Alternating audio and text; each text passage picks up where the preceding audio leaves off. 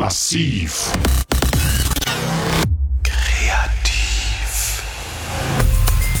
Der informierende, inspirierende, interagierende Wissenspodcast von Antje Hinz. Ich begrüße bei mir sehr herzlich den Cartoonisten und Illustrator Wolf Rüdiger Marunde. Herzlich willkommen. Herr Marunde, Sie sind in Hamburg geboren, im ländlichen Umfeld in Schleswig-Holstein aufgewachsen und Sie leben jetzt im Wendland. Wie würden Sie jemandem Ihre Wahlheimat beschreiben, der das Wendland nicht kennt? Es ist eine ehemals rückständige Region, immer noch landwirtschaftlich geprägt. Es gibt kaum Industrie, nur wenige größere Betriebe auch wenig Tourismus. Die Landschaft ist relativ kleinteilig, abwechslungsreich zwischen Marsch und sagen wir mal angedeuteten Hügeln, so Endmoränenlandschaft, die die Eiszeit, die letzte da mal so zusammengeschoben hat, ist eigentlich alles dabei. Dann zieht sich die Elbe ja komplett an der, am Wendland vorbei. Äh, was ich selber auch sehr schön finde. Ich wohne direkt an der Elbe. Und durch diese abgelegene Lage, die sich erst nach der sogenannten Wende geändert hat, sind da, ist da so eine Art Mischung entstanden zwischen den Menschen, die da leben, die das Leben da sehr angenehm machen, sehr, sehr vielfältig. Die ursprünglich da heimische Bevölkerung ist in mehreren Schüben äh, durchmischt worden, zum einen von den Flüchtlingen, die aus dem Osten kamen nach dem Zweiten Weltkrieg. Die mussten erstmal integriert werden, was ganz gut gelungen ist im Wendland, finde ich, besser als anderswo. Dann sind im Zuge der Anti-Atom-Protestaktionen äh, Leute da hingekommen, die eher so kulturell und kreativ äh, arbeiten und die gemerkt haben, dass man dafür unglaublich wenig Geld unglaublich schöne Häuser kaufen kann, weil da sonst niemand hinziehen wollte. Und die haben da angefangen, so ihre Existenzen zu gründen. Und dadurch ist so eine Art Mischung entstanden. Ich würde das immer so, ich nenne das gern Sauerteig. Also ein kultureller, kulturell aktiver und interessierter Sauerteig, der dafür sorgt, dass diese Gegend äh, für eine ländliche Region ein einmaliges Angebot an Kultur hat. Ein Nährboden sozusagen, auf dem vieles vielseitig und bunt gedeihen kann. Ja, genau. Sie sind auch ins Wendland gezogen. Wann ja. und wie sind Sie dorthin gekommen? Das hat bei mir ganz simple familiäre Gründe. Meine damalige Frau ähm, kommt von da. Also sie wollte einfach, als das erste Kind sich ankündigte, wieder zurück in die Nähe ihrer Eltern ziehen. Das war der einzige Grund. Mhm. War keine bewusste Entscheidung, dass ich das Wendland so toll fand. Okay. Aber interessant fand ich schon. Mhm. Ich habe es schon erwähnt, Sie sind Cartoonist und Illustrator. Mhm. Viele werden Ihre lebensprallen Zeichnungen ähm, vor allem aus der Hörzu kennen, mhm. wobei mhm. äh, Marundes Landleben ist, glaube ich, ursprünglich für die Brigitte entstanden. Ja. Ist das richtig, 1986? Ja, ist richtig. Genau. Ähm, wissen Sie noch, wann Sie Ihr allererstes Schwein gezeichnet haben? Ach, nein, das weiß ich nicht, aber ich habe ja davor schon als Cartoonist gearbeitet. Äh, da gab es diese Serie Marundes Landleben aber noch nicht. Und äh, aber im Grunde, da ich ja nun mal immer auf dem Lande gelebt habe, äh, war das war dieses Sujet, sag ich mal, so dieses, äh, also ländliche Kulissen, Tiere, äh, Bauernhöfe, Dörfer, Landschaft, äh, war da auch vorher schon da. Also da werden, werden auch früher schon Schweine aufgetaucht sein. Aber ich, das müsste ich jetzt in meiner Datenbank nachgucken, wann das erste Schwein aufgetaucht ist. Und wie viele haben Sie schon gezeichnet? Können? Wie viele Schweine kann ich nicht sagen. Äh, das mit den Schweinen war Zufall. Also da muss ich dann vielleicht auch erzählen, wie es dazu gekommen ist. Soll Gerne. Ich? Okay. Ähm, ich hatte diese Serie Marundes Landleben bei der Brigitte. Äh, das Ganze war ein Exklusivvertrag. Das heißt, ich habe nur für die Brigitte solche Cartoons gemacht damals. Illustrationen konnte ich machen für alle möglichen, aber diese Art Cartoons eben nicht nur. Und für diese Serie gab es ein festes Konzept. Das waren Tiere und Bauernhöfe in großen Zeichnungen mit viel Himmel, Wasserlandschaft und so weiter. Äh, die, da habe ich mich eingeengt gefühlt und habe dann bei der Brigitte nach drei, vier Jahren oder fünf Jahren um Änderung nachgesucht. Ich würde mich gerne, mal das Konzept gern erweitern und die wollten das nicht, weil das so erfolgreich war.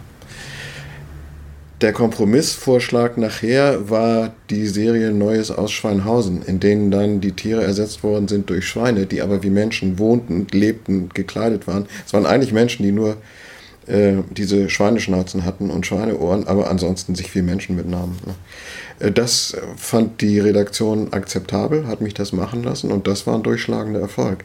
Da habe ich gemerkt, wie gern die Leute, die Leserinnen und Leser Schweine mögen. Das war mir gar nicht klar.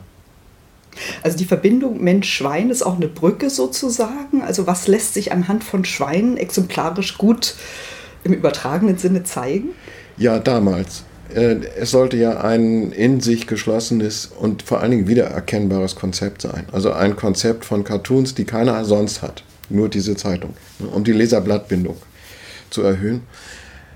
Ähm, das hat mit Schweinen nur insofern was zu tun, äh, weil Schweine eben sehr beliebt sind. Und äh, man mit Schweinen, die sind so menschenähnlich. Mit Schweinen kann man Sachen darstellen, wo man mit Menschen schon an die Grenzen des Geschmacks des Publikums gerät. Ne? Alles, was mit Erotik zu tun hat, zum Beispiel, lässt sich mit Schweinen sehr gut darstellen, ohne dass es schlüpfrig wirkt oder schmierig oder so. Ne? Oder irgendwie provokant.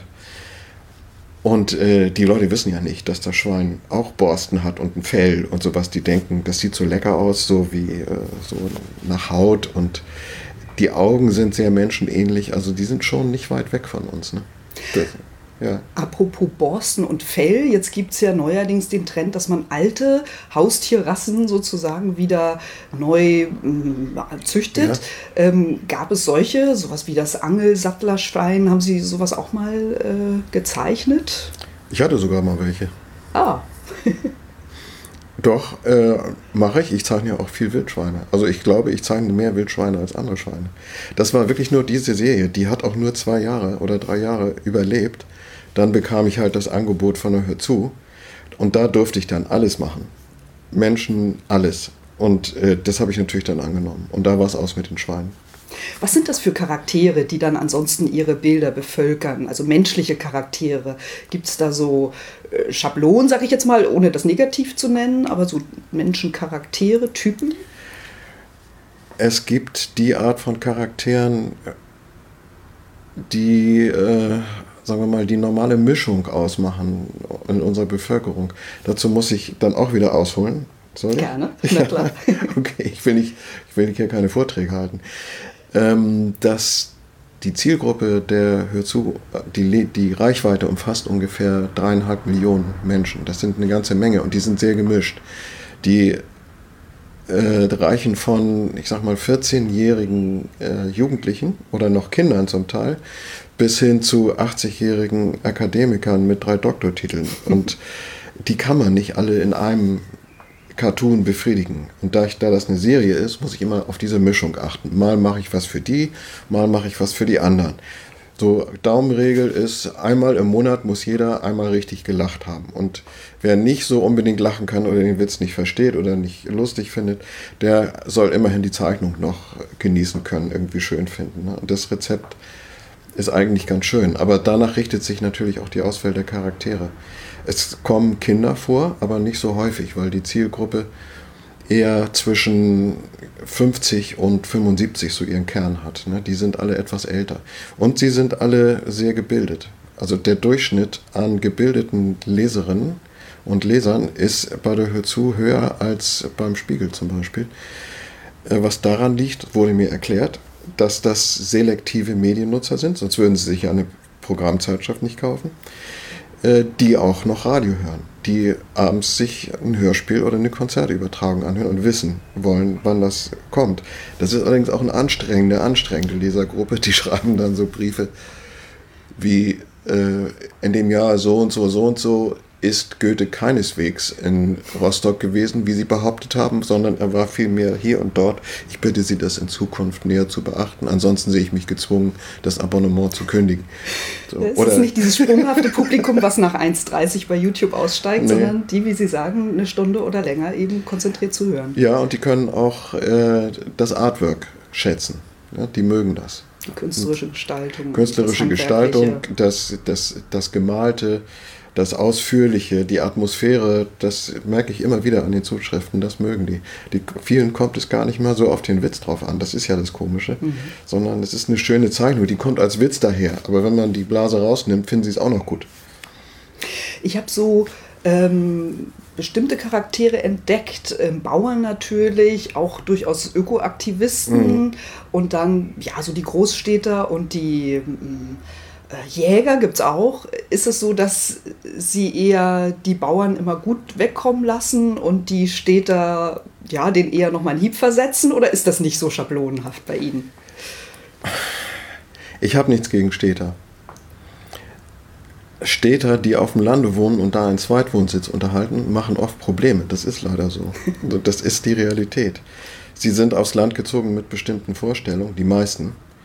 Es sei denn, es sind Städter, die früher schon auf dem Land groß geworden sind. Die muss ich da ausnehmen, klar. Aber wer mit der Sehnsucht nach Ruhe und Beschaulichkeit und ähm, so nostalgischen Gefühlen aufs Land gezogen ist, die Idylle wünscht, der wird enttäuscht notwendigerweise. Es gibt diese alten Bauernhöfe nicht mehr auf dem Land. Wer neben einem Bauernhof wohnt, äh, muss die Geräusche eines Gewerbebetriebes ertragen. Lüftungen, Maschinen sind nicht mehr Schweine und Kühe, die muhen. Es sind Elektromotoren, Gebläse, äh, Verbrennungsmotoren, große Diesel. Das alles hat man auf dem Lande. Und die ganzen Emissionen, das ist so. Und wer dann anfängt, Prozesse zu führen, wie ich das in meinem Dorf erlebt habe, der macht sich schnell unbeliebt und ist im Dorf isoliert. Das, sind, das wundert mich dann, dass diese Leute das gar nicht merken, dass sie also dann den Kampf aufnehmen, eigentlich nur verlieren können und letztlich dann alleine da hocken und zum Teil wieder verkaufen. Also solche Dinge, sag mal, des weniger idyllischeren Landlebens äh, nehmen Sie auch auf. Ja.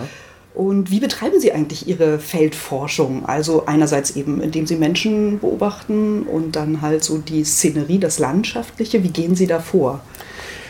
Ich habe keine Methode. Es ist mein Leben, das ich führe, das den, den Stoff abgibt oder mir den Stoff liefert. Das ist zum einen natürlich mein ganz normales Leben. Ich habe ja nur, meine Kinder sind jetzt erst seit zwei Jahren aus dem Haus. Bis dahin habe ich fünf Kinder großgezogen, habe viel mit Schule und so weiter zu tun gehabt. Das ist das eine. Von daher kommt viel. Dann äh, bin ich aktiver Feuerwehrmann. Äh, das heißt, die wöchentlichen Meetings. Inzwischen musste ich leider in die Altersabteilung.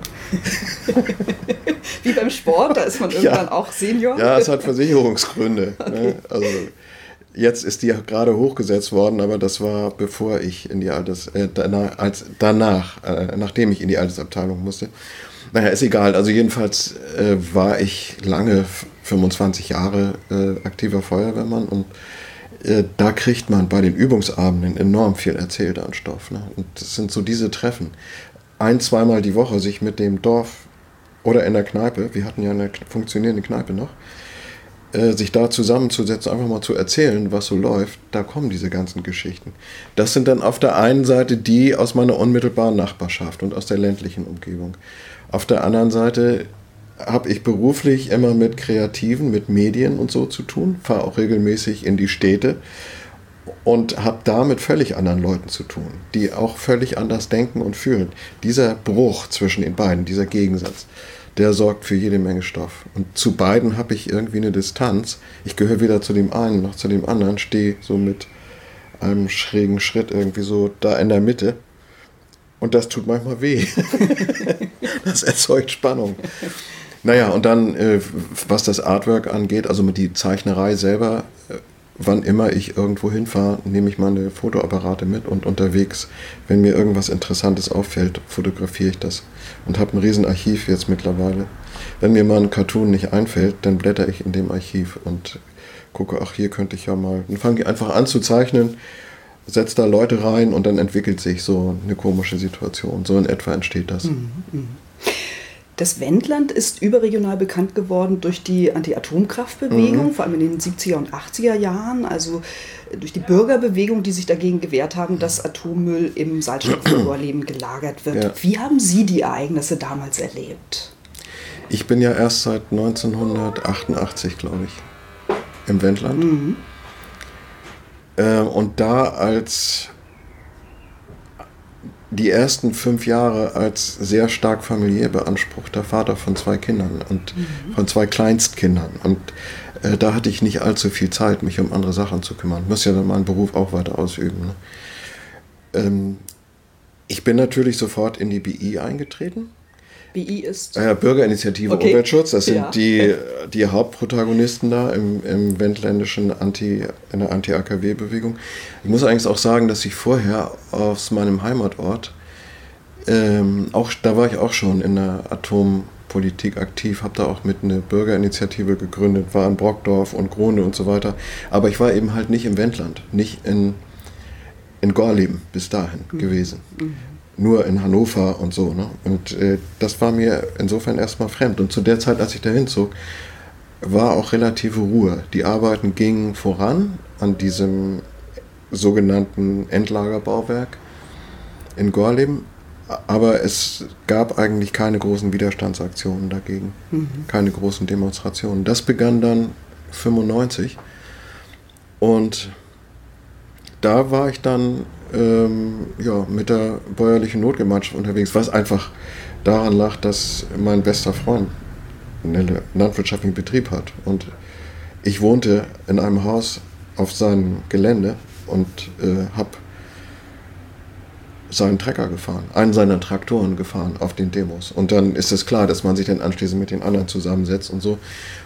Und da die bäuerliche Notgemeinschaft, ich bin ja nun kein Bauer, aber da die bäuerliche Notgemeinschaft jemand brauchte, der schreiben und eine Website pflegen kann, was für die sehr schwierig war, war ich denn da gern gesehen als jemand, der das macht. Ne? So. Das ist im Grunde von außen betrachtet für mich schon eine Besonderheit, dass sich eben dieses Thema Gorleben sehr identitätsstiftend und verbindend eigentlich zwischen allen Bevölkerungsgruppen äh, gezeigt hat. Wie ja. Sie sagen, also es sind nicht nur die Bauern, die eben da mit den Salzstöcken ja sehr eng verbunden waren und wussten, dass es da schon Bohrungen mhm. gegeben hat, dass es also gar nicht unverritzt mhm. äh, eine Endlagerstätte sein kann ähm, sondern dass eben äh, auch äh, ja, Sie als Journalist oder als Schreiber damit dazugestoßen sind und eben auch, ja. sag mal, die, die Frauen, die dann vielleicht die Leute auch mit äh, Essen versorgt haben. Also es ging ja durch alle Bevölkerungsgruppen. Ja, das war bei den Castor-Transporten so. Aha, genau. Die Initialzündung war aber eigentlich der Hannover-Treck, der sich nächstes Jahr äh, das 40. Mal jährt, also mhm. 1979 dieser Hannover-Treck wurde initiiert von der bäuerlichen Notgemeinschaft damals. Die hat sich deshalb gegründet, weil sie sich von ihrer eigenen ähm, Standesorganisation, dem Landvolk, woanders heißt es Bauernverband, in Niedersachsen Landvolk, nicht vertreten fühlten.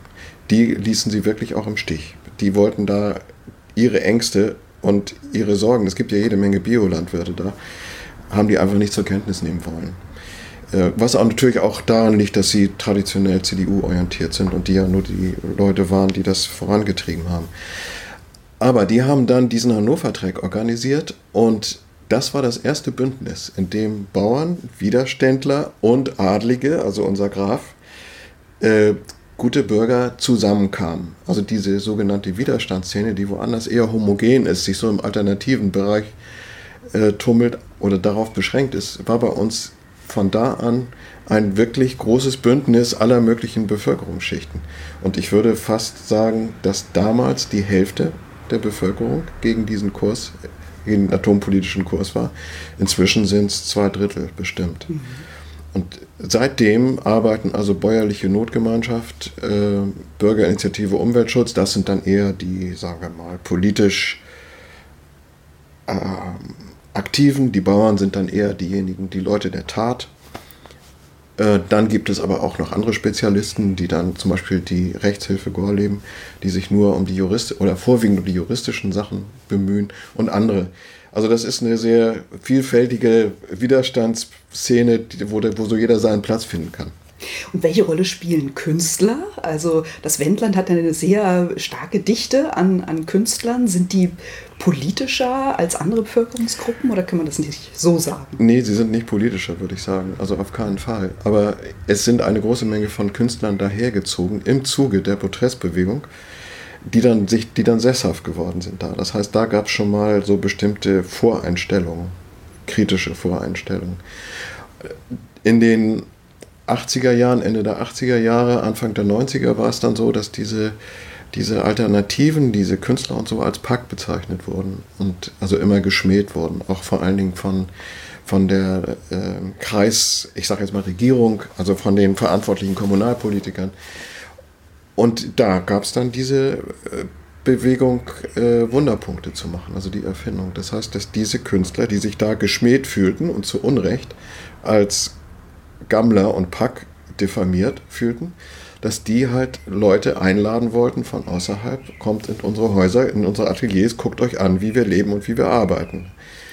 Das Wunderpunkt ist im Grunde die Keimzelle oder Wunderpunkte die Keimzelle für die kulturelle Landpartie. Ja, das war zuerst Wunderpunkte 1990. Mhm. Das war zuerst eine ganz kleine Bewegung. Da kamen, ich weiß nicht, was das erste Mal, ein paar hundert Leute, vielleicht waren es tausend, die da kamen und die sich das interessiert angucken. Das wuchs rasant innerhalb der nächsten drei, vier Jahre in Form einer parabolischen Kurve. Also es ging durch die Decke und 95 haben wir, also ich gehörte damals zu der Organisationsgruppe, haben wir beschlossen, wir müssen jetzt ein Jahr Pause machen, das geht so nicht weiter. Wir müssen jetzt gucken, was wir überhaupt hiermit anfangen sollten. Wir fühlen uns auch überfordert von dem organisatorischen Aufwand und so. Aber der Publikumszuspruch so wahnsinnig groß war. Der Publikumszuspruch war. war riesig. Und damals war es auch noch so, dass diese Verbindung geglückt ist zwischen auf der einen Seite anti- atompolitische Botschaften zu verbreiten, auch in Form von Kunst. Und auf der anderen Seite zu zeigen, so leben wir. Also die Kunst ist ja nicht immer politisch bei allen, genau, bis bei mir auch nicht. Und äh, die Leute fanden das unglaublich attraktiv, dass sie da mit Fahrrädern von Dorf zu Dorf fahren konnten, Ateliers besuchen, mit Künstlern sprechen. Bloß dieses äh, zweite Ziel, also es war ja nicht nur das politische Ziel, sondern auch das Ziel, äh, den Künstlern und äh, Kunsthandwerkern ein Zubrot zu, ähm, zu ihrem Lebensunterhalt zu verschaffen, durch auswärtige Kundschaft. Das schoss auch durch die Decke und die wurden davon abhängig. Und die sagten, ein Jahr Pause, das geht gar nicht. Wir übernehmen den Laden und haben uns dann verabschiedet, nicht im Zorn. Wir haben einfach gesagt, nee, das machen wir nicht weiter. Und die anderen haben gesagt, jetzt machen, dann machen wir das eben weiter, aber wir können keine Pause machen. Und seitdem heißt es jetzt kulturelle Landpartie, seit 95. Mhm. Meiner Beobachtung nach ist es so, dass Künstler ähm, schon bereit sind, mehr als andere Bevölkerungsgruppen ein Risiko ähm, auf sich zu nehmen, also Unsicherheiten auszuhalten oder auch ähm, ja, Perspektiven zu wechseln, mutig sind. Ähm, tragen Sie, Sie sind ja im Grunde auch Künstler, tragen Sie diese Fähigkeiten auch in sich? Also ich würde das nicht so pauschal sagen um überhaupt Künstler zu werden, muss man schon eine gewisse innere Unabhängigkeit haben. Alleine durch die Tatsache, dass man keine regelmäßigen Einkünfte hat. Man weiß nie, hat man nächstes, nächsten Monat, nächstes Jahr noch, kann man noch davon leben. Man muss immer sehen, dass man irgendwie zurechtkommt und man braucht enorm starke Nerven dafür. Aber auf der anderen Seite auch eben die Motivation, das trotzdem zu machen. Das ist eine innere Unabhängigkeit, die Voraussetzung ist einfach für diesen Beruf. Und diese innere Unabhängigkeit drückt sich dann wahrscheinlich auch in, in der politischen Einstellung aus. Aber es gibt unter den Künstlern nicht mehr politisch Aktive als in der Normalbevölkerung, mhm. würde ich sagen. Also ich kann das nicht feststellen ich habe mir natürlich ihre Cartoons angeschaut mhm. und mir fiel so dieser Perspektivwechsel auf ähm, in die Vogelwelt. Also da ganz konkret, da gibt es so ein deutsches Starnpärchen, das wettert gegen ein eingewandertes Storchenpaar aus Afrika und die Stare fordern deutsches Tirillieren statt mhm. ähm, ja, exotisches Klappern. Also das hat mir gut gefallen. Und ähm, anderes Thema ähm, ist die Verharmlosung, was sie in einem Cartoon aufgegriffen haben. Da bildet so eine Menschenmenge ein Hakenkreuz und offensichtlich also ein Aufmarsch mhm. von Rechtsradikalen und ein außenstehender Passant sagt zu einem anderen Bürger, mach dir keine Sorgen, es sind nur wenige Rechtsradikale darunter. Mhm. Also dieses kleine Wörtchen mhm. wenige fand ich sehr ähm, aufhorchend. Ähm, wie sollten wir heute Ihrer Meinung nach so mit anderen extrem randseitigen politischen Lagern umgehen? Diese beiden Zeichnungen, die Sie jetzt ansprechen, es ist ganz interessant, dass Sie die rausgesucht haben.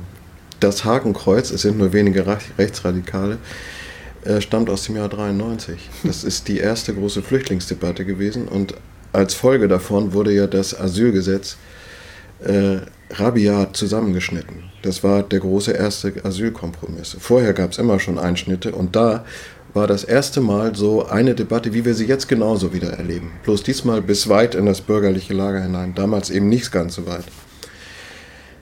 Ähm, seitdem beschäftigt mich dieses Thema des Ausschlusses von anderen Menschen, diese Ängste. Was haben Deutsche, denen es eigentlich gut geht, gegen Fremde, die hier Asyl suchen oder die hier für, zumindest auch nur für eine Zeit leben möchten und hier Schutz suchen. Äh, das habe ich nie so richtig verstanden, das verstehe ich auch heute nicht. Und äh, das macht mir Sorgen. So dieses, äh, dieses, diese Befindlichkeiten beschäftigen mich einfach. Da kann ich, ich bin ein politischer Mensch, komme aber bei meinen politischen Analysen, um das mal so als Hobbypolitiker bezeichnen zu können, komme immer wieder an den Punkt, wo ich auf die Psychologie und auf die seelischen Befindlichkeiten der Menschen stoße und wo mir politische Analysen gar nicht mehr weiterhelfen, wo da einfach nur irgendwelche Blockaden beziehungsweise sozialisationsbedingte Einstellungen, die nicht mehr zu verändern sind, offenbar, äh, einfach Grenzen aufzeigen. Und das so ein bisschen herauszufieseln das finde ich interessant und das in Karikaturen umzusetzen. Das muss man dann natürlich so machen, dass die Leute auch verstehen. So ein Witz zündet ja innerhalb einer Sekunde. Wenn man ihn erklären muss, ist er wertlos. Vögel bieten sich dann, Sie kamen ja mit von den Vögeln, das war Ihre Frage, genau. Bieten sich deswegen an, weil Vögel die zu einem großen Teil aus Zugvögeln bestehen, die also notwendigerweise Fremde sind. Und die anderen sind halt die bio-deutschen Vögel. Und äh, das bietet sich dann an, die mhm. immer als Metapher zu nehmen. Sehen Sie sich dann beim Zeichnen eher als Spiegel oder wie ist Ihre Intention? Also hoffen Sie vielleicht doch noch, dass Sie jemanden in Ihrer Meinung umstimmen können oder ist das zu viel verlangt? Nee, Cartoonisten können niemand umstimmen. Sie können auch niemanden belehren. Ich glaube, sie können ein gutes Gefühl vermitteln, weil gerade, ich nehme jetzt mal jetzt die aktuelle Situation. Es herrscht eine seit zwei Jahren eine in meinen Augen äh, inhumane Kampagne, wo es also nicht mehr um Flüchtlinge geht und um Schicksale, sondern um Sicherheitsprobleme, angebliche Sicherheitsprobleme und angebliche Befürchtungen, dass diese Leute uns auf der Tasche liegen werden. Es geht um die Angst, die Heimat zu verlieren, wobei niemand genau sagen kann, was das jetzt eigentlich ist. Und ähm, diese, diese Befindlichkeiten, oder nee, Quatsch, ich fange von vorne an, diese, äh, diese Kampagnen, dieser, dieser massive Druck, der auch über die sozialen Netzwerke in die Köpfe aller Leute geht, der sorgt, glaube ich, für Zweifel bei ganz vielen Leuten. Ist das denn noch richtig, dass ich da eigentlich keine Ängste habe? Oder sind die Ängste nicht vielleicht doch begründet? Oder so, dann schwanken viele Leute und denken, ja, wenn jetzt auch da bürgerliche Parteien noch anfangen, äh, da den Schutz der Grenzen in den Vordergrund zu stellen und irgendwelche Flüchtlingslager in Afrika, ich finde, so die libyschen Lager müssten da eigentlich eine Abschreckung sein, die sind ja KZ-ähnlich. Mhm. Oder die, die, dass Algerien da Tausende ohne Nahrungsmittel in die Wüste schickt. Ähm, aber wenn selbst bürgerliche Parteien das befürworten, äh, habe ich vielleicht doch nicht recht oder irgendwie so. Und die Cartoonisten und Künstler und Kulturschaffenden und natürlich auch alle anderen sollten, finde ich, versuchen, die zu stabilisieren. Also wer eine feste Überzeugung hat, kann da gerne Witze drüber machen und zeigen, so, es gibt auch noch andere, die anders denken. Ne? Das ist eher so eine moralische Unterstützung. Also haben Sie den Eindruck, dass ähm, die Zweifler und Kritiker und die ähm, Beklager von Sicherheiten zu viel Raum haben und eigentlich ja, die Menschen mit Zivilcourage sich zu wenig zu Wort melden? Ich würde nicht sagen, dass sie zu viel Raum haben. Sie nehmen sich den Raum mhm. und sie werden da unterstützt. Es gibt offenbar eine breite Stimmung. Wir haben in Deutschland, glaube ich, sollen wir jetzt überhaupt so politisch werden? Ja, finde ja? ich völlig in Ordnung. okay. Wir haben in Deutschland. Wir nehmen uns den Raum. Ja, jetzt. okay, Sie können ja wegschneiden. Nee, nee. Ähm, Hier wird nicht geschnitten. wir haben in Deutschland einen, einen äh, Anteil in der Bevölkerung, der ängstlich ist, der autoritär denkt, der Befürchtung hat, dass der soziale Status verloren gehen könnte, der immer erstmal Angst vor Fremden hat Bedenken und so weiter. Das ist, glaube ich, so eine Art äh, diffuse, diffuse Melange, so aus verschiedenen äh, Beweggründen auch. Ne? Die einen haben wirklich Grund, Angst zu haben vor Wohlstandsverlust, weil sie einfach auch nicht viel haben. Äh, die anderen haben einfach, die sind gut situiert, haben Verlust vor der gewohnten, haben Angst vor, dass sie die gewohnte Umgebung verlieren, dass sie das, was sie kennen aus ihrer Jugend, aus ihrer Kinderzeit, äh, an Heimat, dass sie das verlieren. Und so, das ist eine, das ist eine Mischung, mit der man sich mal so ausführlich, die man, das, man, das müsste man alles auseinandersortieren. Aber dieser, dieser Anteil, den würde ich so auf 15 bis 20 Prozent schätzen. Die sind anfällig für einfache populistische Erklärungen. Und da ist es schon egal, ob die jetzt von, ob die von rechts kommen oder von, sagen wir, Sarah Wagenknecht. Äh, es werden einfache Erklärungen geliefert und einfache Rezepte, die immer auf Sicherheit hinauslaufen und Schutz vor irgendwas. Äh, da sind die anfällig für. Und das kann man jetzt so richtig sagen inzwischen. Früher waren die Leute ja, das kann man nicht so sagen, haben es aber trotzdem gedacht. Ne? Kann man vielleicht am heimischen Stammtisch sagen. Das, da gerät es aber nicht an die Öffentlichkeit. Durch die sozialen Medien im Internet gerät alles an die Öffentlichkeit. Wer immer will, kann seine Ansicht kundtun. Man kann sich organisieren, zu Clustern zusammenschließen und sich gegenseitig bestätigen. Und deswegen ist das halt so. Deswegen haben die diesen Raum damit müssen wir irgendwie umgehen. Ich kann nicht sagen, sie haben zu viel Raum, man kann ihnen den nicht wegnehmen. Wir sind nun mal eine Demokratie und die sind so. Auf der anderen Seite finde ich aber auch, dass äh, doch Kulturschaffende sich mehr äußern sollten. Aber von wem verlange ich das? Ich, selber mache das zwar auch und versuche das, aber äh, man dringt ja auch nicht unbedingt durch. Man braucht ein Podium dafür oder ein Forum oder was auch immer. So wie die offene Gesellschaft jetzt vielleicht, ja. ne? die ja versucht, ähm, ja, eine landesweite Kampagne daraus zu machen und immer wieder genau. an die Zivilcourage zu appellieren. Ja, ich bin mal gespannt, was daraus wird. Mhm. Katja Riemann hat es gegründet, glaube ich. Ne? Unter oder anderem, mitgegründet. Genau, mhm. genau. Von der weiß ich es Und der Harald Welzer, ah. Hm, der Soziologe. Mhm. Ja. Genau. ja, da bin ich gespannt. Solche Sachen finde ich natürlich gut. Mhm. Aber äh, ich denke, ich rechne eigentlich fest damit, dass die sich, äh, dass wir uns in irgendwelchen Formen organisieren. Und entweder lokal, regional, überregional ist es dann schon schwieriger. schwieriger ne? ne? ja, ja. Mhm. Also klar, das Wendland ist natürlich ein Beweis dafür, dass es ziemlich gut funktioniert. Also ich glaube, der letzte Atom-Castor-Transport war ja im November 2011 ja. und 2013 hat die Bundesregierung dann entschieden, keine Atombehälter mehr in Gordem einzulagern. Erstmal, Erstmal ja, man mhm. weiß es nicht genau. Ähm, was mich in diesem Zusammenhang auch noch interessiert, ist die Ost-West-Frage.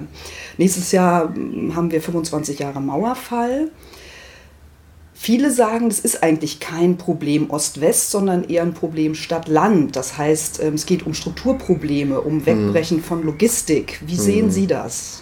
Das Ost-West-Problem? Ja, also dass, dass man, ja, dass man ja sagt, die Rechtsradikalen gibt es eben insbesondere so, im, so im, im, östlichen Bereich, Mecklenburg, Thüringen, Sachsen. Ja. Aber ist es nicht auch ein Strukturproblem, was auch das, die, diese Thematik Stadt-Land betrifft? Ich finde das auch wieder ein bisschen komplex, das Thema. Ja.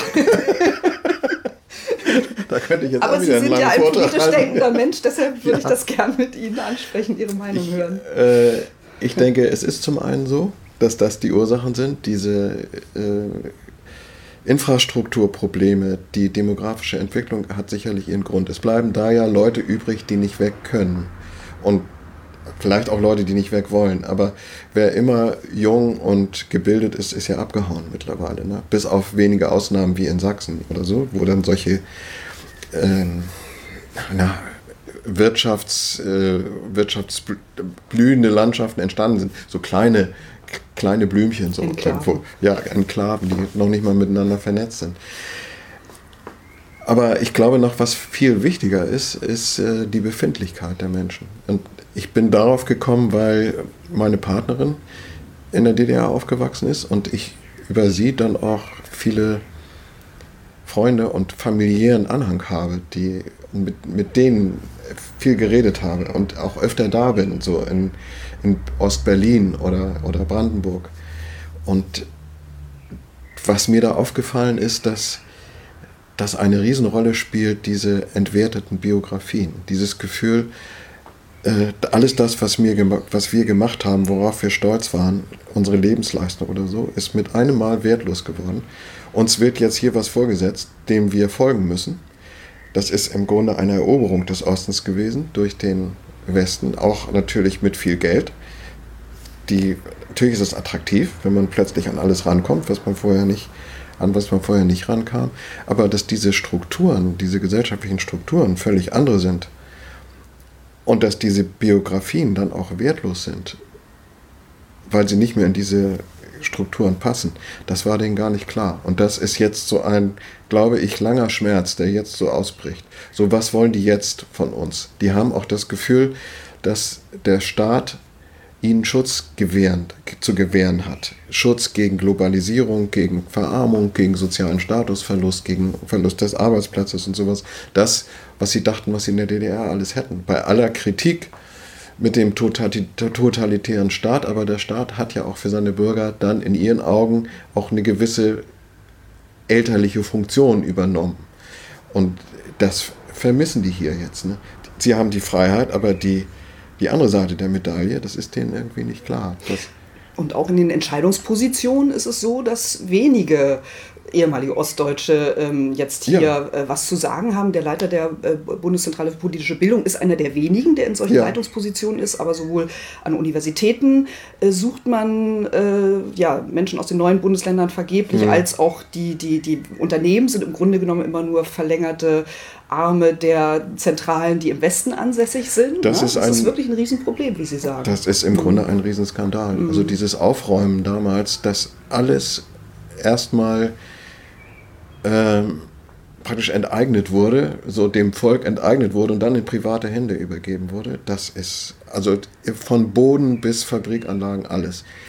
Und durchaus auch mit Fehlentscheidungen. Ne? Mit Fehlentscheidungen. wären durchaus ja Unternehmen gewesen, die aus eigener Kraft ja. hätten mit einer gewissen Übergangszeit äh, weiter existieren können und gute Konzepte hatten, aber wo das nicht gewollt war, war weil es vielleicht im Westen äh, äh, Unternehmen gab, die mhm. in derselben Branche gefischt haben. Ja, richtig? und andererseits gab es natürlich auch Betriebe, die völlig rott waren und die nicht existenzfähig waren, nicht im kapitalistischen Umfeld. Mhm.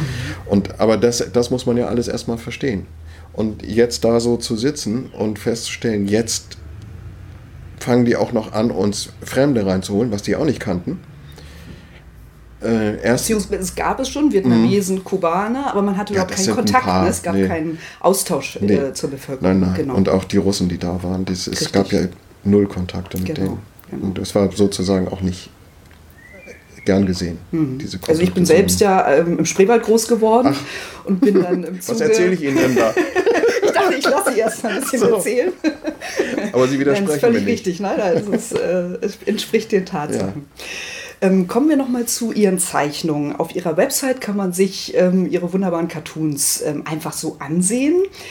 Wie ist das mit der Digitalisierung? Ähm, ist der Verkauf Ihrer Bücher dadurch auch zurückgegangen, weil überall alles zu jeder Zeit kostenlos verfügbar ist? Wie haben Sie das? Meine Zeichnungen sind ja nicht kostenlos mhm. verfügbar. Man kann auf meiner Website natürlich alle Zeichnungen angucken, aber nur in niedriger Auflösung. Und äh, wenn man sie überhaupt einigermaßen ausdrucken will, dann kommt dabei irgendwie eine Größe von einer halben Postkarte raus, allerhöchstens, wo man sie benutzen kann. Das ist mir egal, das sollen sie machen. Das heißt also, wer ihre Kunst zu schätzen weiß, kauft nach wie vor ein Buch. Ich denke, dass das so ist. Also jedenfalls die Auflagen sind nicht gesunken. Es, die sind äh, insofern gesunken, als dass diese alte, erfolgreiche Serie Landleben äh, natürlich mehr Freunde hat als die aktuellen Cartoons, die mir aber mehr Spaß machen. Und ich sehe nicht ein, dass ich dieses Konzept Landleben bis, äh, bis ich tot umfall weiterverfolgen soll, nur weil es mir mehr Geld einbringt. Ne? Ich möchte, ich glaube auch, dass das dass die Cartoon-Zeichnerei nur dann glaubwürdig ist, äh, wenn man mich auch dahinter erkennt und auch meine Änderungen erkennt und mein Menschenbild, mein Weltbild und so weiter. Das äh, finden die Leute schon gut so und die merken das, wenn jemand kalkuliert arbeitet auf, in Hinsicht auf Verkaufszahlen. Sie sind sehr schnell. Ich habe nämlich die aktuelle Hör zu mal mir angeschaut und haben jetzt schon Bezug genommen aus dem, auf, äh, zu dem Ausstieg Deutschlands aus der Fußball-WM, wenn ich das richtig gedeutet habe. Soll ich Ihnen den Hintergrund erzählen? Natürlich. Ähm, Sie, Sie, haben äh, damit schon gerechnet? Dann, dann kriege ich Ärger. Hm. Ja, es war tatsächlich so, dass ich äh, einen Cartoon zur WM machen wollte. Die hört zu, findet es natürlich auch gut, wenn ich auf aktuelle Entwicklungen Bezug nehme. Aber ich habe eine, eine äh, Lieferzeit von drei Wochen. Das heißt, vor drei Wochen habe ich diesen, mir, diesen, mir diesen Cartoon ausgedacht. Ich habe mir dann dieses, dieses Paar da hingesetzt äh, und gedacht, ich, ich, es gibt dann zwei Möglichkeiten. Welche wird wohl eintreten? Da ich selber Sport interessiert bin, früher auch selbst Fußball gespielt habe, fällt es mir auch nicht schwer, mich da so, mir ein Bild davon zu machen, wie so eine Mannschaft ist. Und als sie den ersten Auftritt hatte gegen Mexiko, dachte ich, das wird nichts. ich riskiere es einfach. Prophetisch. Ja, die werden ausscheiden. Und spätestens gegen Brasilien. Und ähm, das war schon kitzlig. Also ich habe die Übertragung gesehen gegen äh, Südkorea. Und also bis zum Schluss habe ich gebangt, ob ich wohl, ob, ob das klappt. Äh, Sie war ja schon drin. Ja. Die Hör zu war praktisch schon in den LKWs. Und ob das jetzt auch klappt. Ne? Aber es hat geklappt. Manchmal muss man mutig sein. Ne? Mhm. Aber ich bin natürlich dadurch kein Patriot und Landesverräter, ne? weil ich die Landschaft mich nicht unterstützt habe, sondern damit gerechnet habe, dass sie ausscheidet. Mhm. Was mir äh, noch sehr positiv aufgefallen ist auf Ihrer Website, Sie erklären nämlich, unter welchen Rahmenbedingungen Ihre Zeichnungen entstehen, also mhm. welche Rolle Auftraggeber spielen, Zielgruppen. Beschreiben Sie das auch deshalb, um den Wert Ihrer Arbeit besser zu vermitteln? Ja, worin liegt der Wert dieser Arbeit? Das, äh, da gibt es immer so ein Missverständnis, wenn ich als Künstler betrachtet werde. Wahrscheinlich bin ich ein Künstler, aber dann muss man erstmal Kunst definieren. In meinen Augen bin ich insofern ein Künstler, als dass ich künstlerisches Handwerk benutze, um meine Ideen umzusetzen.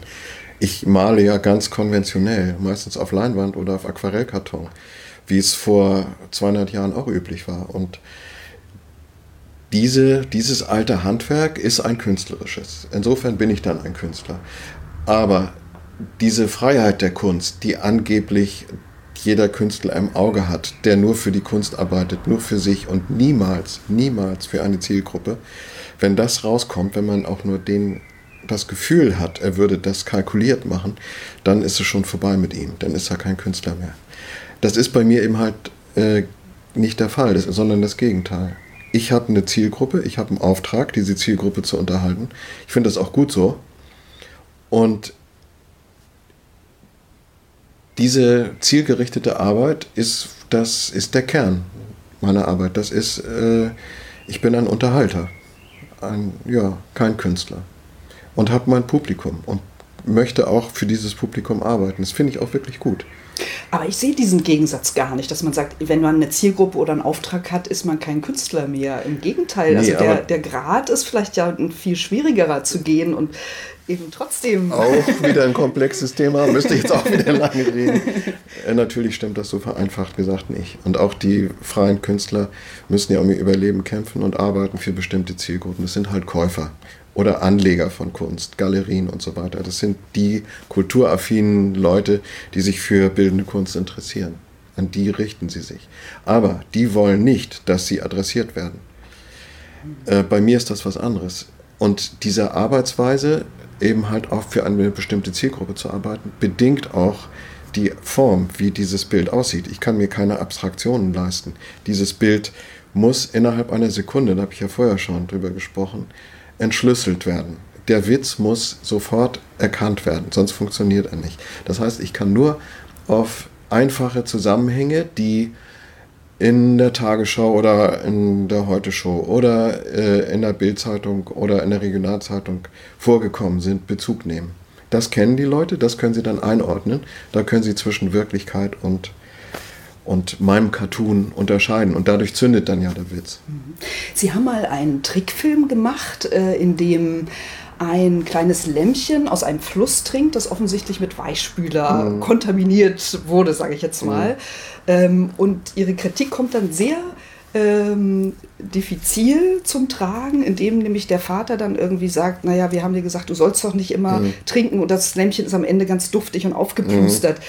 Ähm, da dachte ich, hoffentlich verstehen das alle, weil das, glaube ich, sich noch nicht so durchgesetzt hat, dass alle wissen, wie ähm, umweltschädlich Weichspüler ist. Ja, wisst ihr, wann dieser Witz entstanden ist? Erzählen Sie es mir. Irgendwann in den 80ern, ganz früh. Mhm. Also es ist noch vor dem Landleben. Mhm. Sachen. Äh, ich, natürlich sind, das ist immer so mein Dilemma, äh, wahrscheinlich auch das meiner Kollegen oder einiger meiner Kollegen. Ich lese ständig Zeitungen, gucke Medien und so weiter, informiere mich über das, was vor sich geht und versuche auf den Kern des Ganzen zu stoßen und mögliche Entwicklungen vorherzuahnen.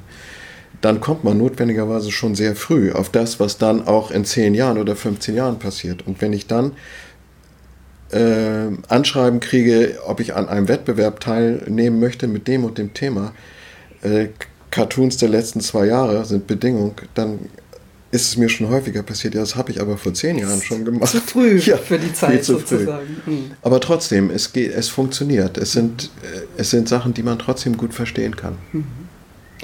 Wie lange arbeiten Sie an, an, der, an so einer Zeichnung für die Hör zu? Oder vielleicht können Sie mal sagen, wie diese einzelnen Schritte aussehen, also um nochmal das Handwerkliche äh, vor Augen zu führen. Ja, das Handwerkliche ist eigentlich ziemlich einfach. Ich habe genau eine Woche Zeit weil ich ja wöchentlich abgeben muss. Und das sieht dann so aus, dass ich im Idealfall, im Idealfall Montag den Einfall im Groben habe, äh, anfange mit der Vorzeichnung, dann den Himmel fertig mache, am Dienstag die Landschaft dazu, am Mittwoch alle Einzelheiten und möglichst auch schon die Leute da drin habe. Am Donnerstag wird dann alles zusammengebracht und man muss ja dann auch hier Perspektive, Licht und Schatten, alles muss dann ausgearbeitet werden. Und am Freitag scanne ich das dann ein, mache die Blasen dazu und schicke das dann weg. So sieht das. Und das Woche für Woche. Also im Grunde ähm, ein Beamter. Genau, wollte ich gerade sagen. Ähm, ist es dann nicht so, dass Künstler eigentlich genau über diese Dinge viel mehr sprechen müssten, um eben Leuten in anderen ja, konservativen Berufsgruppen klarzumachen, dass das richtig äh, harte Arbeit ist auch.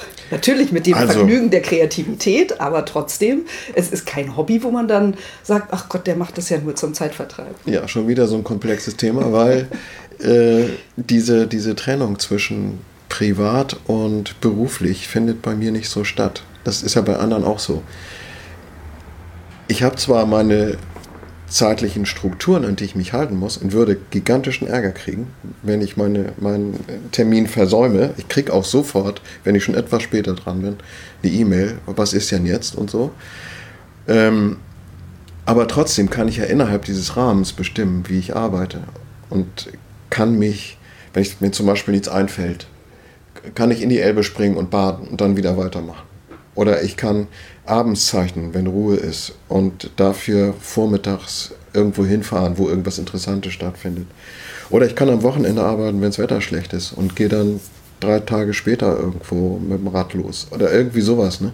Also das ist zum einen, das erschafft mir viele Freiheiten. Ich kann meinen, meinen Launen folgen so ein bisschen ne? und meinen momentanen Befindlichkeiten. Und zum anderen ist das schlicht nicht anstrengend. Es ist Natürlich, äh, also Konzentration muss, es gehört eine Menge Konzentration dazu. Also ich kann jetzt nicht Stunde um Stunde durchzeichnen, ich muss immer wieder Pausen machen. Aber es ist schön, ich freue mich jedes, jeden Morgen wieder. Jetzt kann ich endlich wieder anfangen, so ungefähr. Und äh, lege abends ungern den Pinsel aus der Hand. Oder man schaut auf die Uhr und sagt, Gott, wo ist die Zeit geblieben? Ja, die ne? Uhr, also ich habe, glaube ich, zehn Uhren irgendwo in meinem Atelier hängen, aber äh, nur weil das Ticken wahr. so schön ist. nee, muss ich auch nicht. Ich gucke zum Beispiel abends praktisch kein Fernsehen, also nur bestimmte Sendungen, weil ich es schöner finde zu zeichnen oder auf die Elbe zu gucken oder so. Und so dieses, dieses, äh, dieses Einheitliche oder dieses Zusammenspiel, auch wenn ich durch die Gegend fahre, es gibt für mich kaum was Schöneres, als so durch die Gegend zu fahren. Und äh, ich stelle beim Navi dann immer kurvenreiche Strecken ein. Ist eigentlich für Motorradfahrer gedacht. Aber es führt mich dann immer auf irgendwelchen entlegenen Straßen durch die Dörfer meinem Ziel entgegen. Braucht fünfmal so lange. Aber ich habe unendlich viel Fotomotive dann unterwegs und finde es total interessant, was es da alles zu sehen gibt. Weil sie auch mit offenen Augen durch die Welt ja, und sich inspirieren lassen. Da muss man ja auch ja, eine bestimmte innere Haltung haben. Aber das ist dann der Spaß an der mhm. Sache und das ist keine Arbeit. Mhm. Das ist, ich empfinde es nirgendwo als Arbeit. Diese Trennung ist einfach nicht mehr da. Mhm. Wir haben schon anfangs ähm, über dieses Phänomen gesprochen, dass eben viele ins Wendland gezogen sind, weil es dort eben genügend Platz und Raum gab. Also die Wendländer haben im Grunde genommen aus Leerstand sowas wie Raumwohlstand gemacht. Und haben eben mit viel Eigeninitiative und Motivation das Wendland belebt, haben auch Arbeitsplätze geschaffen. Sie haben zwar gesagt, dass ja, Tourismus, es könnte wahrscheinlich mehr sein, mhm. aber im Vergleich zu anderen ländlichen Regionen, finde ich, spielt Tourismus da schon eine große Rolle. Kann das Wendland auch Modell sein für andere ländliche Regionen, die eben Strukturprobleme haben? Ich weiß nicht, ob das Wendland da ein Vorbild sein kann, ehrlich gesagt. Ich finde, das Wendland hat sehr viele Probleme, die es noch lösen muss. Zum Beispiel? Na, Infrastruktur. Mhm. Ähm, Anschluss ans Internet beispielsweise, die Schullandschaft, also die demokratische, äh, demografische Entwicklung bei uns ist auch rückläufig. Es werden Schulen geschlossen. Das ist zwar langsamer als jetzt in Mecklenburg-Vorpommern, aber trotzdem die gleiche Entwicklung. Mhm. Ähm, diese, diese, diese grundsätzlichen Probleme führen dazu, dass junge Familien sich sehr überlegen müssen, ob sie ins Wendland ziehen. Tun sie in der Regel nicht mehr das, das waren diese Züge in den 70ern und Anfang der 80ern, äh, sind nicht wieder, haben sich nicht wiederholt. Die überlegen sich dann, wenn sie aus Hamburg zum Beispiel raus müssen, weil die Mieten hier so hoch geworden sind, dass sie sich die nicht mehr leisten können, dann eher in der Umgebung von Lüneburg oder in einer anderen entfernten Mittelstadt oder Kleinstadt äh, ansässig zu werden, weil sie da auch die Schulen haben, weil sie da Internet haben und sowas alles. Ne? Das Wendland auf dem Dorf ist praktisch immer noch tot. Und wenn sie dann dazu nehmen, dass, äh, nehmen wir mal an, eine Familie entscheidet sich dazu, es ist ein günstiger Hof in Holtorf bei Schnacken, Schnackenburg, dann haben sie nicht nur das Problem, dass sie zwei Autos brauchen und dass sie keinen Internetanschluss haben oder nur einen ganz langsamen, wenn überhaupt, sondern dass sie dann, wenn ihre Kinder zur Schule gehen, ab der 10. Klasse auch äh, Schulbus bezahlen müssen. Der kann bis 6, 7, 800 Euro pro Kind und Jahr bedeuten. Dass sie ihre Kinder ständig rumfahren müssen. Und die können gar nicht so viel rumfahren, um nicht doch zu verhindern, dass sie doch äh, abgeschlossen sind, den Kindern, von den Entwicklungen, die dann in das ja, Krankenhaus in der Nähe. Ja. Das normale Leben tobt hier. ja, ich wollte nur Pause machen, dann können Sie das rausnehmen, dachte ich. Nee, mir. wir schneiden ja nicht.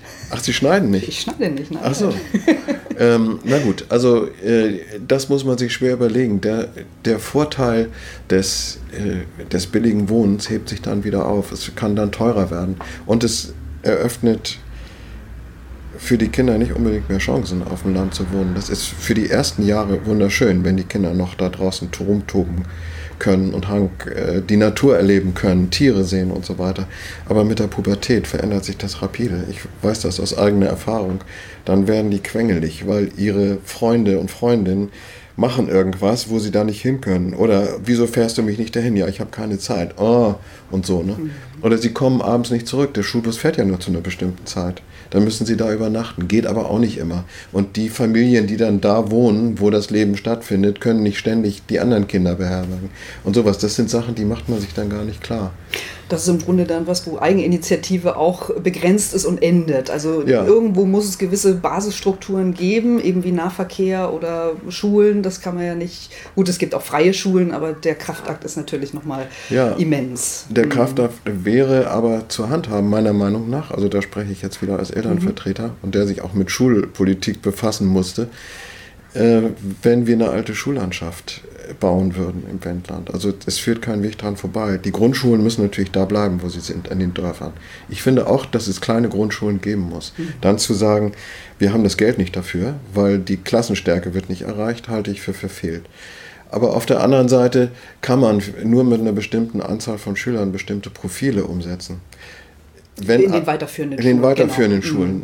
Ja. Und wenn dann aber die Kommunalpolitiker in den Dörfern, in den Städten sagen, eine, ein Dorf ohne Schule ist kein Dorf mehr und sich dagegen wehren, dass ihr Gymnasium mit anderen Gymnasien zusammengelegt wird, dann haben wir vier Zwerggymnasien, die alle nur das Notprogramm machen können, also das Mindestprogramm, aber nichts, nichts was die Schüler jetzt irgendwie mit besonderen Begabungen oder Interessen weiterbringt. Ne? Wie, das haben die schon in Lüneburg oder in Papenburg oder was weiß ich. Da haben die völlig andere Bedingungen. Es ist doch kein Wunder, wenn sich Familien, die sich das aussuchen können, dann auch dahin ziehen. Mhm. Also da ist nochmal die Herausforderung an die Politik auch gefragt. Ja, ne? und wenn sie dann, das ist dann auch ein Problem für die Industrie, Arbeitskräfte zu finden. So äh, fachlich qualifizierte Kräfte ins Wendland zu locken, ist schwierig. Das, das beginnt schon bei den Lehrern zum Beispiel. Die Lehrer müssen echt abgeordnet werden. Die wollen nicht zu uns hin.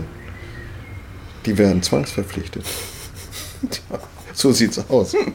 Und äh, so insofern ist das Wendland äh, kein Vorbild, weil auch so ein bestimmter, dieser Faktor der, der Kult, des kulturell interessierten Sauerteigs, so nenne ich jetzt mal diese Leute, die da sind, die auch für eine hohe Attraktivität sorgen, das, die, das fehlt ja woanders. Ne, Die sind von alleine hergezogen, haben sich vervielfältigt, so fort, fortgepflanzt. Und es sind jetzt ein paar hundert Leute, bis tausend Leute vielleicht, die wirklich hoch interessiert sind an neuen Filmen, an Konzerten. Und es lohnt sich, diese Konzerte und diese Filme auch zu zeigen. Wir haben zwei Programmkinos im Wendland. Das gibt es woanders auf dem Land nicht. Und wie will man die da installieren? Ich bin mal als äh, Gastvorträger, weil ich eben halt die KLP mit organisiert habe und Kulturelle davor die Landpartie. kulturelle Landpartie Genau. und die Wunderpunkte, also diese Kulturinitiative von unten, ähm, bin ich an, in einer anderen Region gewesen und die wollten wissen, wie haben wir das gemacht. Und haben so Beispiele genannt, das funktionierte aber nicht richtig. Und ich weiß, dass die inzwischen auch eingegangen sind, weil das kann nicht von oben verordnet werden. Ne? Wenn die Kommunalpolitiker sagen, wir brauchen auch so eine kulturelle Landpartie, macht mal, äh, dann klappt das nicht. Die Leute müssen das von alleine wollen. von unten kommen und Es auch getragen werden. Ohne Genau. Graswurzel geht's nicht. Mhm. Mir wurde zugetragen, dass Sie ähm, sich auf einem besonderen Transportmittel auf der Elbe ähm, engagieren, nämlich dem Sofafloß. Was machen Mhm. Wurde Sie Ihnen da? zugetragen? Wurde mir zugetragen. Von wem das denn? ja, ich habe meine Quellen. Das Sofafloß ist ein Fahrzeug, das betrieben wird von dem Museum Hitzacker. Ich lebe ja in Hitzacker inzwischen. Das heißt, ich habe da mein Atelier. Und da ich sehr gern auf der Elbe bin, auch äh, Seefahrts- oder was sagen wir mal sehr wasseraffin bin, so als Schleswig-Holsteiner. Ich bin natürlich auch Segler und verfüge über die notwendigen Führerscheine und so. Und hatte gehört, dass das Museum Fahrer sucht, die das Floß fahren können. Da gibt es äh, sehr viel Zuspruch und zu wenig Fahrer. Und habe mich dann an den Museumsleiter gewendet und gesagt, ich könnte das auch machen. Das muss man sich vorstellen wie ein Hausboot, wie ein größeres Ja, Hausboot. genau. Das ist, äh, das ist ein Floß. Also ein, von der Werft gebaut, also richtig abgenommen von, vom TÜV und Versicherung und so weiter. Also jetzt nichts selbst gebasteltes. Wird auch immer wieder überprüft und das sind, also es ist ein professioneller Bau. Es ist aber ein Floß, also eine Plattform, eine schwimmende Plattform mit Motor. Und da ist ein großer, großes Rundsofa aufgebaut, an dem so 12, 14 Leute statt äh, Platz finden können. Das Ganze ist überdacht mit einem Pavillon und mit durchsichtigen Wänden, hat davor noch eine Terrasse und dann halt einen Führerstand für den Fahrer und ein Klo und so, dass man kann damit also schon ganz gut Touren machen. Und damit fahre ich dann raus, wie die anderen Kollegen auch und Kolleginnen, auf die Elbe und erzähle den Leuten was. Was erzählen Sie? Äh, das ist unterschiedlich. Also ein Muss ist immer über die Elbe. Es sind ja Leute, die nicht unbedingt da aufgewachsen sind oder die da wohnen, die sich mit der Elbe auch nicht auskennen, mit den Besonderheiten dieses Flusses. Äh, Das ist erstmal Aufklärung. Was macht die Elbe aus? Diese spezielle Form des Geschiebeflusses, die Naturnähe, die der hat, keine Staustufen und so weiter, die Tierwelt. Dann sieht man hier einen Adler fliegen oder da einen Biber schwimmen. Da muss man natürlich auch erzählen, wie die leben und so. Das macht dann schon mal einige Zeit erstmal aus. Das sind immer meistens zweistündige Touren. Und äh, beim anderen überlasse ich den, dem Publikum, die, äh, also den, den Gästen, was sie gerne hören möchten. Ich stelle so drei Themen in der Regel zur Wahl. Das eine ist äh, DDR und weil das ja ein Grenzfluss ist, an unserer Zeit, an unserer Stelle da gab es früher sehr viele Fluchten, wie das so damals war. Das andere ist Gorleben, Salzstock. Wir fahren ja praktisch über den Salzstock rüber. Und das dritte ist Binnenschifffahrt. Das ist ein besonderes Thema, was mich speziell interessiert. Als ich bin ja, also ich gucke jedem Schiff hinterher und so. Äh, schon seit jeher, schon als Kind. Und habe mich damit halt beschäftigt. Und das ist das Thema, was die meisten auch hören wollen. Dann erzähle ich von, der, von dem Beginn der Binnenschifffahrt, von der Treidel über die Kettenschifffahrt bis hin zur Schubschifffahrt, wie das so war. Und das Ganze kann man auch gut anschaulich erzählen. dass die Leute auch ein Gefühl dafür kriegen. Wolf Rüdiger Marunde, es hat mir großen Spaß gemacht, mit Ihnen über das Wendland zu sprechen mhm. und natürlich über Ihre Cartoons. Dankeschön. ich danke.